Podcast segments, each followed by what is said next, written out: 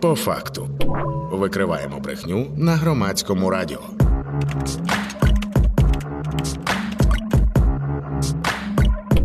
'По факту 11 година 8 хвилин в Україні і розпочинається наш проєкт по факту. Це спільний проєкт громадського радіо стопфейку та текстів. І сьогодні понеділок традиційний день для цієї рубрики, де ми розвінчуємо різні фейки, міфи, стереотипи, розказуємо про що останнім часом брехали росіяни і намагалися нас обманути.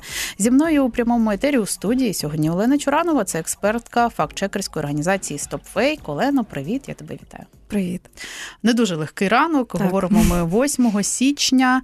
Це якраз той день, коли зранку був масований ракетний обстріл. Росіяни вони знову завдали уражень і критичній інфраструктурі. І, на жаль, є, е, є руйнування, є поранені, і на жаль, є втрати. І е, Після такого дня, от про що в першу чергу хочеться нагадувати, е, щоб не забували ми всі донатити на Збройні Сили України, і про те, що це чергові приводи для росіян, щоб знову і знову розганяти брехні е, і якісь фейки з приводу того, що взагалі відбувається в Україні.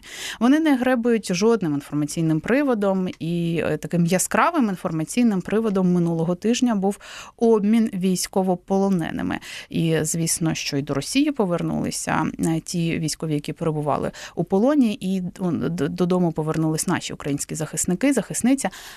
Отже, що вони з цього приводу переповідали, тому що у нас завжди ж паралельні світи. Так, у нас завжди паралельні світи, і тут, е, звісно, також. Загалом, от якщо говорити про тему обміну полонених, то один з основних таких дезінформаційних наративів, які Росія постійно використовує, це те, що Україні Україна нічого не робить для того, щоб повернути своїх військових.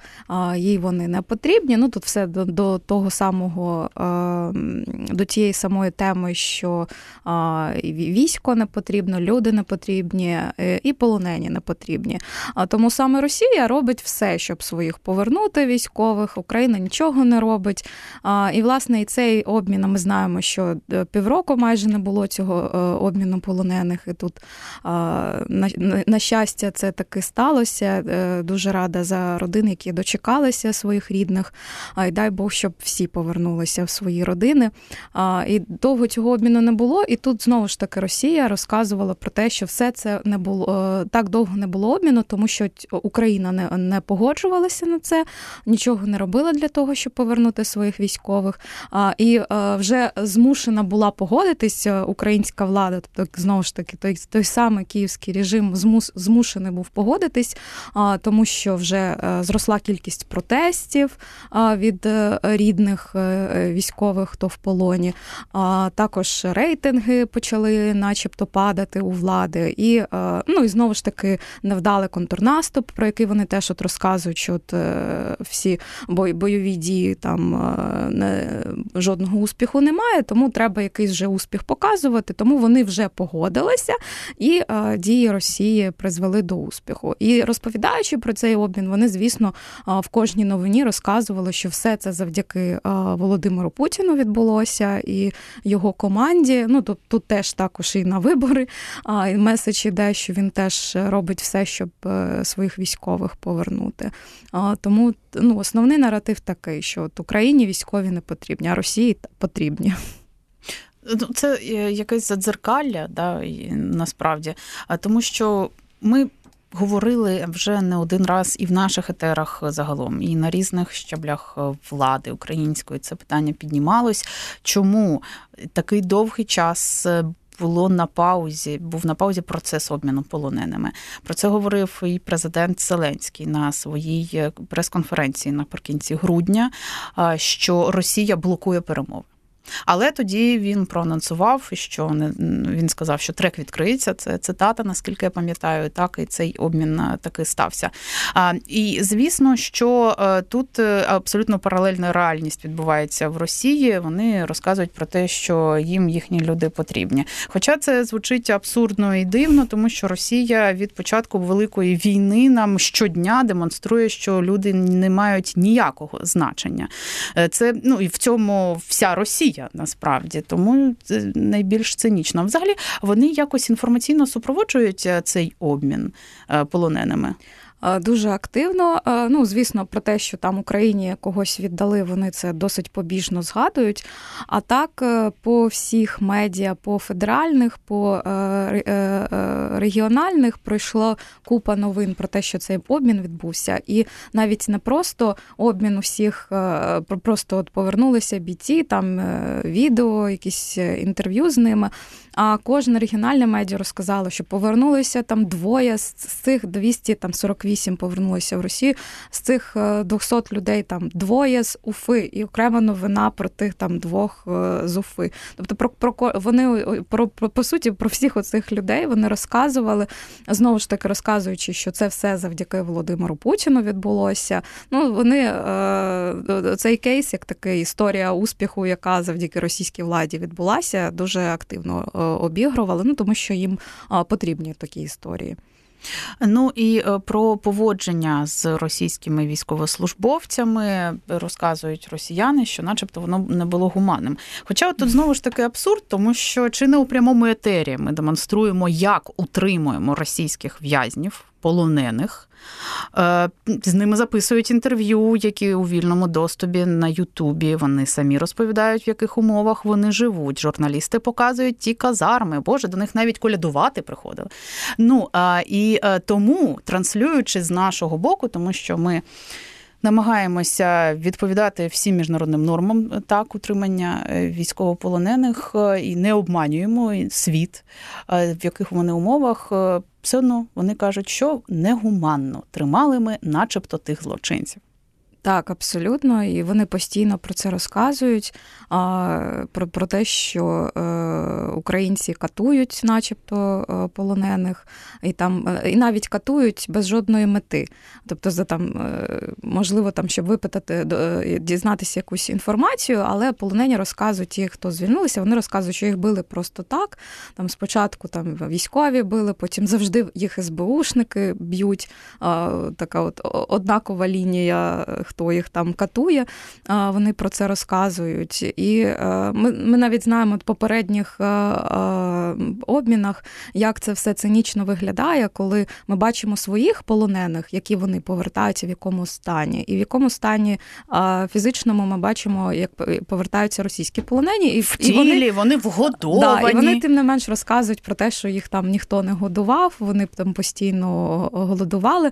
Ось щодо цього обміну, то теж там мама звільненого розказувала, що теж там його катували, що в нього було якесь поранення, ніхто його не лікував, Бідний. і він це весь цей час, там е, півтора року він був в полоні, і його там ніхто йому не допомагав, він страждав, і що вона навіть не питати його не буде про те, е, що він переживав в полоні, тому що це все дуже страшно. Ну тому, звісно, вони звісно в такому ключі про це розказують. Що ну тому, що не не можуть, е, так як їх основний наратив, що тут всі е, нацисти, то нацисти не можуть е, дотримуватися якихось якихось міжнародних норм і гідно ставитися до полонених, тому це не відповідає їх картині, яку вони транслюють на населення.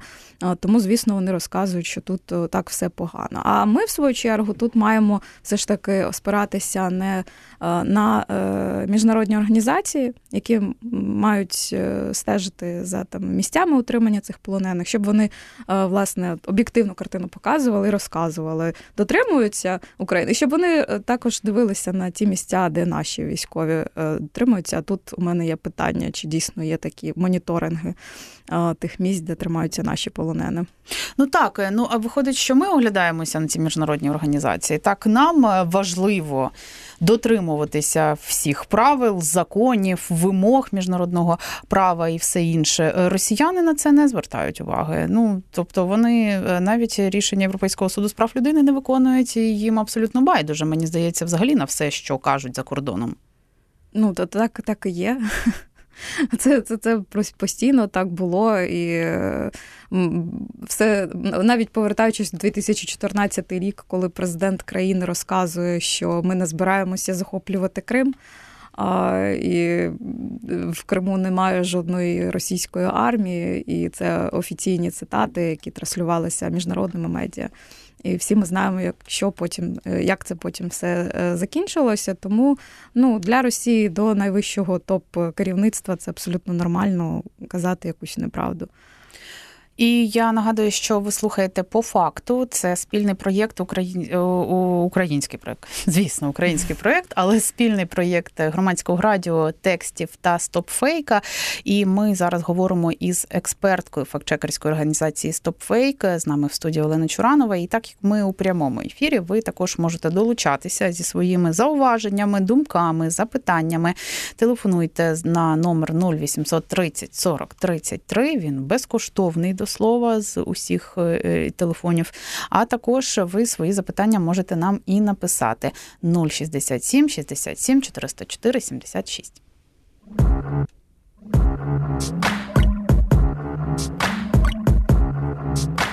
По факту.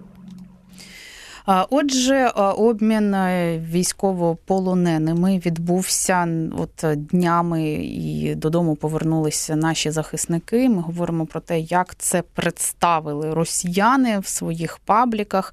До України з полону я хочу нагадати, повернулося 230 українських захисників. Серед них представники збройних сил України і Національної гвардії, Державної прикордонної служби, національної поліції та ще шестеро цивільних, які були незаконно позбавлені волі. Ну і серед повернутих е, також е, був е, були ті, які мали офіційний статус військовополонених, підтверджений через міжнародний комітет Червоного Христа, і ті українські військові, які вважались зниклими безвісти та мали статус пошук особи.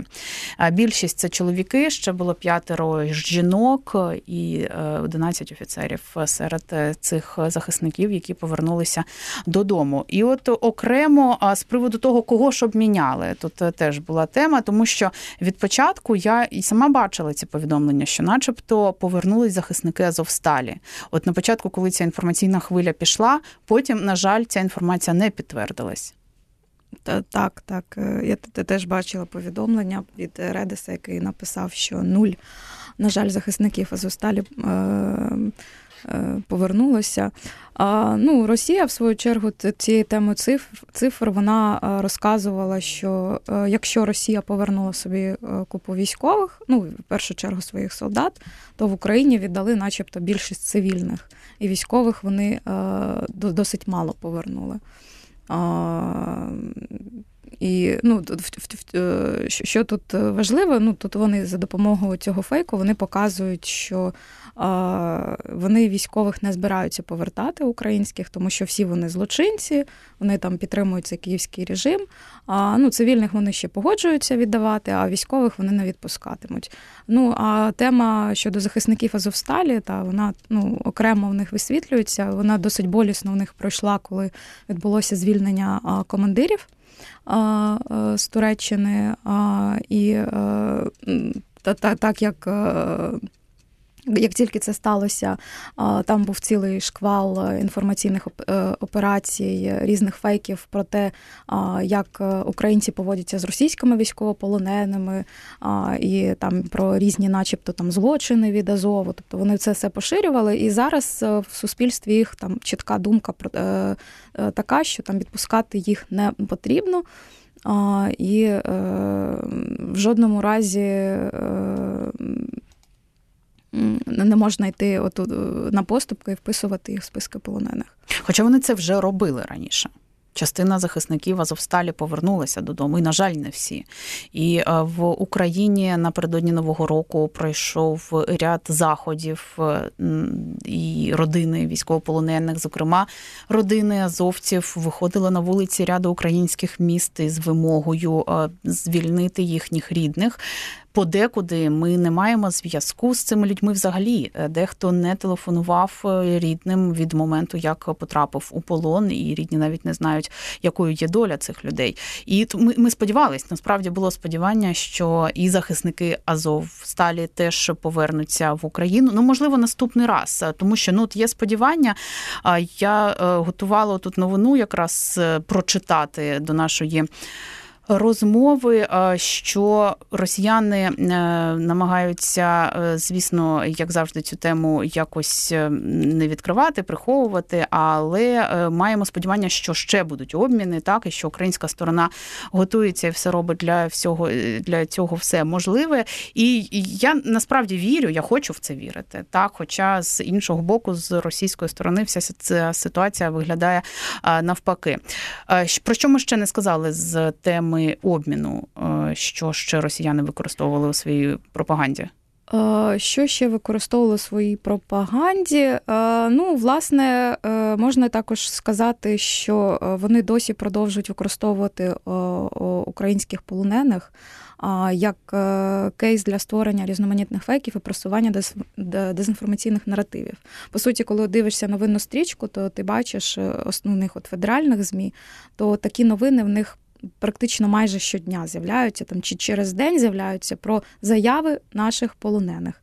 І там е, в цих інтерв'ю от, е, просуваються ці наративи про те, що е, командування ніхто не підтримує, що умови у військових дуже погані, постачання жодного немає. Західна зброя погана, поганої якості. Західна те, що там навчають наших військових, це також не має ніякого сенсу, ніяких знань не дає.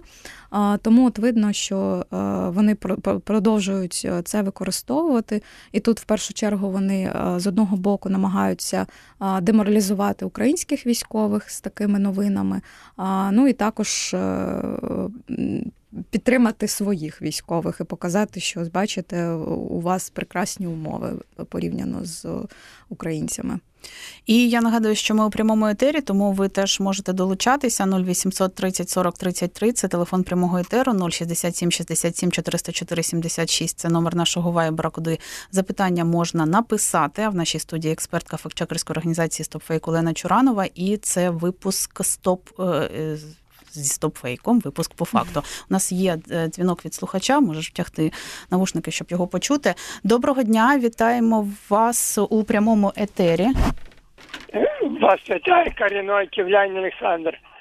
Е, шановні, треба було останнім обміняти гриба лоха, який поїхав до Лукашенка, а Лукашенко дав його Путіну, і Путін Отдали, е, обміняв гриба лоха. Дякую. Дякую. Та вони всі такі, насправді, мені здається, кого вони обміняли, можна тими словами називати. Абсолютно це військові злочинці. Я, чесно кажучи, не зовсім зрозуміла про кого саме мова, але ну це взагалі якась якесь таке загальне визначення. Думаю, найголовніше, щоб всі наші військові повернулися додому, щоб всі рідні їх дочекалися. Це насправді така досить е, чутлива тема, і тут е, е, страшно щось зайве сказати в цій темі. Головне так, щоб з боку України робилося все для того, щоб кожного військового повернули. Я сподіваюся, ну так, так і є. Ну і також є ще одна тема для розмови: це попередження нас насправді про те, що е, так звані мозкові центри Кремля готують інформаційні атаки на Україну та Захід. Що ж це може бути? І е, про це е, сказав представник головного управління розвідки Андрій Юсов. Він сказав, що росіяни намагатимуться завдати максимальної шкоди України цієї зими та використають для цього різні інструменти. Ну, один з інструментів ми бачили сьогодні. Нагадую, 8 січня мали цю розмову після масованої ракетної атаки. Та й е, загалом е, від 29 грудня е, росіяни доволі активно обстрілюють Україну. Ну, але окрім цих обстрілів і атак, вони ще й будуть використовувати активніше інформаційні вкиди і різні ІПСО, так як це розшифровується? Е, інформаційно-психологічні операції. Спецоперації, угу. так. Ну і от такі спецоперації не якась лінійна річ, коли йдеться про платне розміщення матеріалу чи використання агента впливу, каже представник головного управління розвідки Андрій Юсов. Це завжди комплекс заходів. Часто люди можуть навіть не здогадуватися, що ворог їх використовує в чорну. Ось так цієї зими російські спецслужби з усіх сил намагаються розхитати Україну інформаційно та емоційно. І е, для чого і як е, саме це дійсно цікава тема до обговорення. А як ти розумієш це використання ворогом нас в чорну в своїх ІПСО? Ну, це по суті Е, мова йде про так званий рефлексивний контроль, який використовує російська пропаганда, ну і не тільки російська е, пропаганда. Це коли е, противника призводять до якоїсь думки, він діє так, як потрібно ворогу, але він навіть не задумується, що його до цієї дії якось призвели. Тобто створюються якісь умови. Ось, наприклад, зараз у нас е, там цими масованими ракетними атаками створюється ця атмосфера деморалізації, що це це, це буде відбуватися постійно, що там скоро в нас не буде там світла, електрики там, і так далі. Там ППО закінчиться, західна допомога закінчиться, і це все от е, призводить до того, що треба якось діяти, щось робити можливо, там виїжджати масово там за кордон, чи е, думати, там, що може влада щось не так робить. А, І ось е, комплексними такими діями, як там ракетними атаками, так і поширенням різної інформації про те, що там а, знову ж таки там західна підтримка в нас втрачається, в а, мобілізація відбувається якось протизаконними якимись методами. Паралельно а, в е, при владі розкриваються якісь різні корупційні е, скандали. І в комплексі воно це, це створює цю атмосферу, коли е, ми всі деморалізовані, діємо хаотично, діємо так, як потрібно ворогу. Так, е, і в середині грудня е, минулого 2023 року в Москві розповідають, що провели засідання так званого інституту країн СНД, який є під повним контролем адміністрації Путіна. І ще він фінансується з бюджету держави-агресора. І темою зібрання стала війна проти України. На думку росіян, успішне проведення України оборонної кампанії неможливить подальше захоплення силовими методами. Поруч із планами ведення бойових дій на зустрічі лунали заклики запустити чергову потужну інформаційно-психологічну кампанію проти вищого військового політичного керівництва України і використовуючи тему чергових президентських виборів. То в кого чергові президентські вибори? Я не можу зрозуміти. В нас е, знову розкручувати історію, що у нас будуть вибори до кінця війни. Ну вже ж, начебто, Думаю, тут мова йдеться про американські вибори, угу. і е, ну і тут же ж наратив е, знову ж таки Росії, що в разі перемоги кандидата від республіканської партії Україну взагалі припинять підтримувати, і отже, Росія собі спокійно переможе. Тому ну, ну я... то такий наратив вже мені здається активно розхитується. Так, ну, роз... Його такий... будуть розхитувати ще активніше. Ми днями побачили декілька прям ряд наративів е, щодо того, що, начебто, е, Володимир Зеленський там пов'язаний в якихось скандалах з Хантером Байденом, і що, начебто, там він закуповував якісь картини по якійсь дуже високій ціні, і, і е, навіть якісь церковні речі по якихось ненормальних цінах, завищених цінах. І от Різні от такі от маленькі історії вони разом от створюють оцю всю картину недовіри до влади, до її дій. Е, ну і знову ж таки призводять до оцих от е, поразницьких настроїв в суспільстві, які власне потрібні ворогу. Ну а щодо того, що доказа... щодо того, що казали от е, на цьому інституті, то, то дійсно все це таки є. Вони насправді постійно протягом війни влаштовують різні такі конференції, заходи, на яких обговорюють важливість використання інформації. Вони самі називають Телеграм як інструмент ведення війни. А військори це не просто військові журналісти, так звані журналісти, тому що ну вони пропагандисти, а військові це просто одні з бійців, які виконують певні задачі. Ну і власне ми це бачимо. Вони ну, виконують ці задачі просто на цьому інформаційному, ну не на фронті, а в інформаційному просторі. От е, виходить, що висновок такий: ми можемо самі аналізувати новини, етери, які ми слухаємо, подкасти, ютуби, телеграми, що завгодно інформацію, яку споживаємо, і вважати, що це наша власна думка, тому що ми прийшли до такого висновку в Америці. Ну, до прикладу, зараз я фантазую, в Америці будуть вибори, все це означає, що Україні більше ніхто не буде допомагати, і все, все пропало. Ми програємо війну, до прикладу. Але насправді е, всякий раз, коли ми хапаємо це себе за цю песимістичну думку, давайте зупинимось, видихнемо і подумаємо: стоп, а чи може це російська пропаганда на мені? Теж якось відзначається. І е, це насправді не соромно визнавати. Це не говорить про те, що ми якісь е, дурні, не можемо там е, думати самі. Ні, це насправді дуже тонкі речі. На ворога не треба недооцінювати. І найрозумніші, найталановитіші люди теж під впливом російської пропаганди бувають. Таке трапляється, і це абсолютно нормально. Тільки треба вміти вчасно зупинятися і не розповсюджувати цю інформацію далі. І про це ми говорили у випуску проєкту проєкту по факту експертка фактчекерської організації StopFake Олена Чуранова була з нами. Я тобі дуже дякую за цей етер. Мене звати Вікторія Єрмолаєва. Далі продовження прямого етеру. Будь ласка, не перемикайте хвилю, слухайте і думайте. Викриваємо брехню на громадському радіо. По факту.